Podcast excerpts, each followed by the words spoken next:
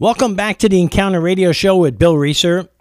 So grateful that you've joined us. Thank you for tuning in to 99.1 FM WJMM. So grateful to be on the air with you today. I want to encourage you today in the area of faith and prayer.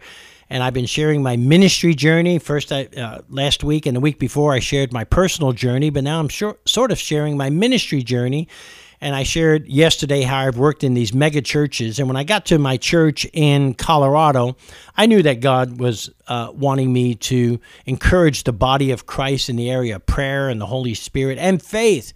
Those are the big, those are the big three things, and uh, uh, that God always instilled in my heart. And I remember when we, I first got on staff, we went to a big conference in Atlanta, uh, a drive conference to go see Andy Stanley, and it was the first. Um, conference that Andy was speaking with his dad, Charles Stanley.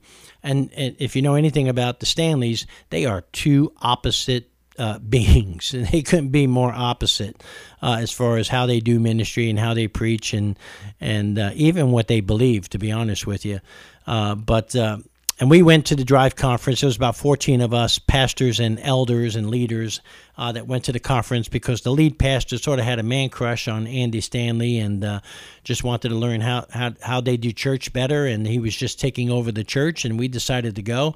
And my wife prays about it. And uh, so when Carolyn prays, you've heard on this radio show that when she prays, something happens. My wife has the gift of prayer, she has the gift of faith, and she starts praying. And, and give you a little background uh, my wife has a history with Charles Stanley.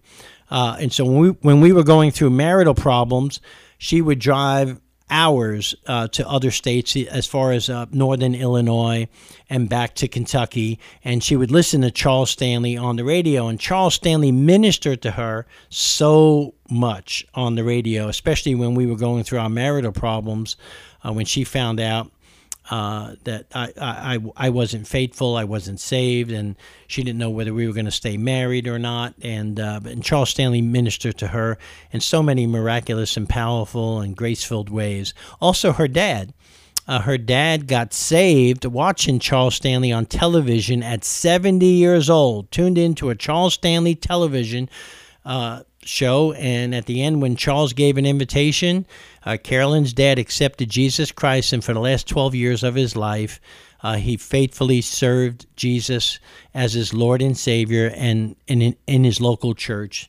And uh, that was just a wonderful miracle. And so her history with Charles Stanley is important. And she knew that everyone was going to want to hear Andy, and not anybody was really going to want to meet and talk to Charles Stanley. So she prays about it, and she gets this vision or this word that I'm going to meet Charles Stanley. She goes, I prayed about this conference, and you're supposed to meet Charles Stanley. And I said, Well, if you think I'm supposed to meet Charles Stanley, and if you think God impressed that on your heart, I believe I'm going to meet Charles Stanley. Well, she just doesn't stop there.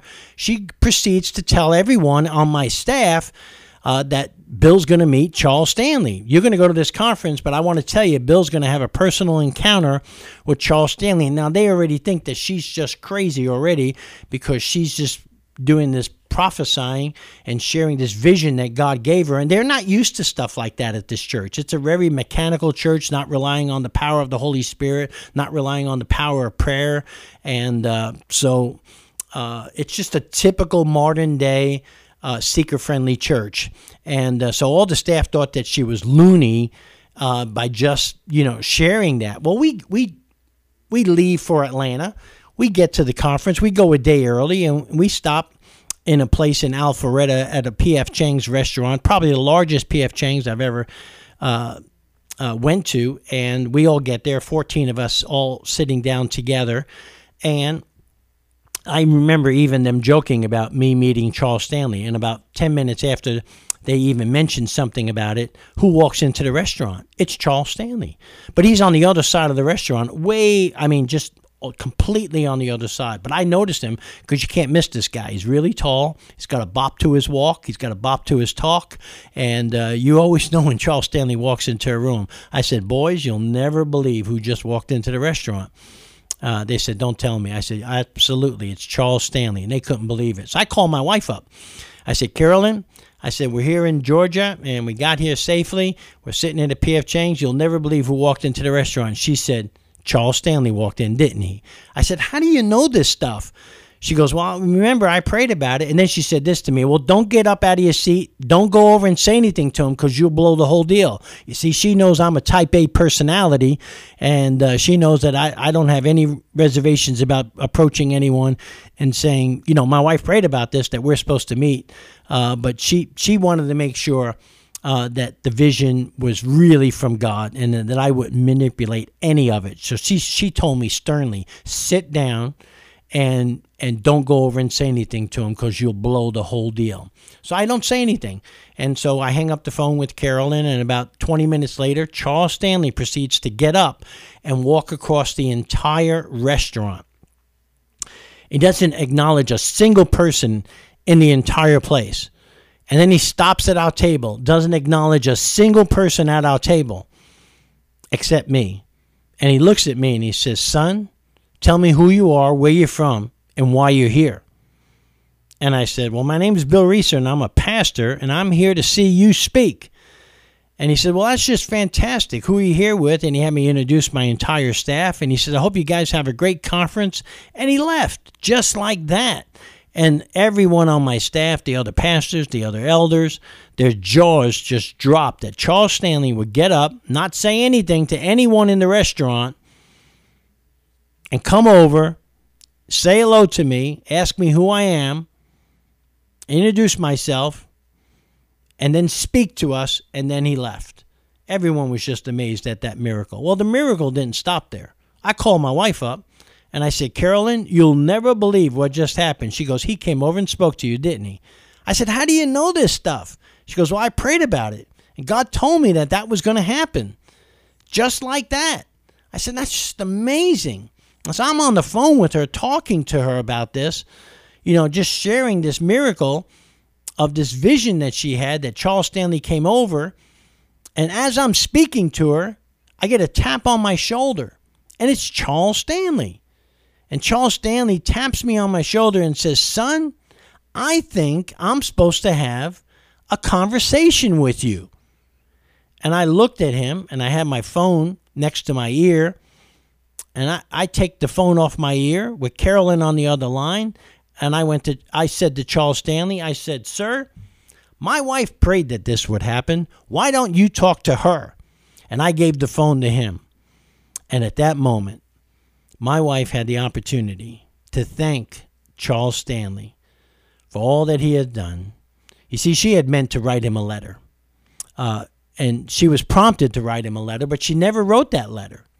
But she prayed about the conference, and instead of sending that letter, which she wasn't prompted to, she was prompted to pray. And God opened up a door for her to speak to him directly and tell Charles Stanley how grateful she was for his ministry, how he played a pivotal part in helping us uh, reconcile our marriage, how her dad got saved. And it was just a wonderful conversation. And when he was done finishing, when he was finished talking to Carolyn, Carolyn hung up. And then Charles Stanley looked at me and he says, Come over here, son. I want to talk to you. I want to talk to you about the power of prayer. I want to talk to you about the faithfulness of God and how God is relentless in making sure uh, that through prayer and how important prayer is, uh, that He'll do anything uh, to reach anybody and how he answers prayers and how our life is how life with with Jesus is started by prayer, sustained by prayer, and how important it is to have a life of prayer and how important it is to learn how to pray more effectively. He just started talking about the power of prayer to me and how important prayer is in how, how important prayer is to any ministry, to any church, to any individual. And I remember taking that conversation, I don't know how long it was, maybe 15 minutes or so, and being so encouraged by that miracle that Charles Stanley came over, then with hundreds of people in that place, that through the power of prayer, through the power of God knowing every day of our life that's recorded in his book, that he could orchestrate something like that just because he loves us just because he hears us. That's how important prayer is. And that's why we have to pray each and every day. And I always thought that when I went to these churches, to work in these churches, that God would want me to teach people about prayer. But these churches had different ideas because they didn't really believe in corporate prayer and really pressing in prayer. They believed in praying, of course, but not really deep praying, not really pressing in, not really praying God's word, praying God's promises till they come to pray, come to pass, not travailing prayer, you know, not the effectual, fervent prayer of a righteous person availing much, not praying over the sick and have, seeing miracles, seeing people get healed, not praying, you know, prayers, you know, you know, in the heavenlies, doing warfare, praying, taking authority, uh, praying the blood, uh, taking thoughts captive in prayer, putting on the armor in prayer, all these things that are so important in prayer. And I thought that that's the ministry that God would have me is is is a prayer ministry. But these churches had different plans, and that was okay. They wanted me to build recovery ministries because they knew that I came from a rough background of doing drugs and drinking. And churches think that recovery is just for people who struggle with drugs and alcohol. But that wasn't the case. You see, I knew that if someone was going to find freedom, they needed to know how to pray. They needed to know how to pray more effectively. They needed to know their identity in Christ. They needed to know how to pray and fight in prayer. They needed to know how to take authority over wicked spirits in prayer. They needed to know how to build their relationship with their Father in heaven through prayer, through waiting on God. They needed to learn how to be in His presence through prayer. They needed to learn how to tap into the power of the Holy Spirit, how to get filled with the Holy Spirit, how to yield to the Holy Spirit, how to pray in the Spirit, how to operate in the Spirit, how to do battle in the. See, they needed to know what Jesus did for them. They needed to know what the finished work of Christ is so they can live the crucified life of Christ. They needed to know what happens to them on the day of salvation if they have a real salvation experience. These are all the things that I knew that I was discipled in, uh, that that God wanted me in, to instill into people when they got saved or lead them to a real salvation experience. Another thing that I discovered in these mega churches is that they, they would lead hundreds of people into a relationship with Jesus Christ, but they would leave out one critical part and that was the part of repentance before salvation, which is such a key part. And I'll say, if you need saving from yourself, not your sins, if you need saving from yourself, trust in Jesus, trust in Jesus Christ, accept Him, you know, just confess with your mouth that He's Lord and believe in your heart that you'll be saved, that you'll be saved, and then get baptized. That all sounds biblical. And you know what? It is biblical. It's just what it leaves out. It leaves the repentance and the turning from your sins and turning to Jesus and trusting Him for the forgiveness of your sins sins and the free gift of eternal life. You see, that's a prerequisite before salvation. And God wanted me to instill that in people so that they had a real salvation experience, so that they can trust in what Jesus has done for them, not in themselves, so that they can live the, the crucified life and discover the abundant life. Because if they're not living the abundant life in Christ Jesus, they're living underneath their privilege as a child of the one true King. So, this caused a big problem for me because I knew that if I was going to build a recovery ministry, it, I was going to turn it into a discipleship ministry. And they just wanted steps. They just wanted a process. They just wanted something really simple. They just didn't want something that even Jesus uh, modeled the power of prayer, trusting in the power of prayer, trusting in the Word of God, trusting in the Holy Spirit, and trusting in a relationship with His Father. Those are the those are the keys to living the Christian life. And those are the those are the keys that are instilled in the encounter ministry. And I am so grateful that you're a part of this ministry and listening to the Encounter Radio Show.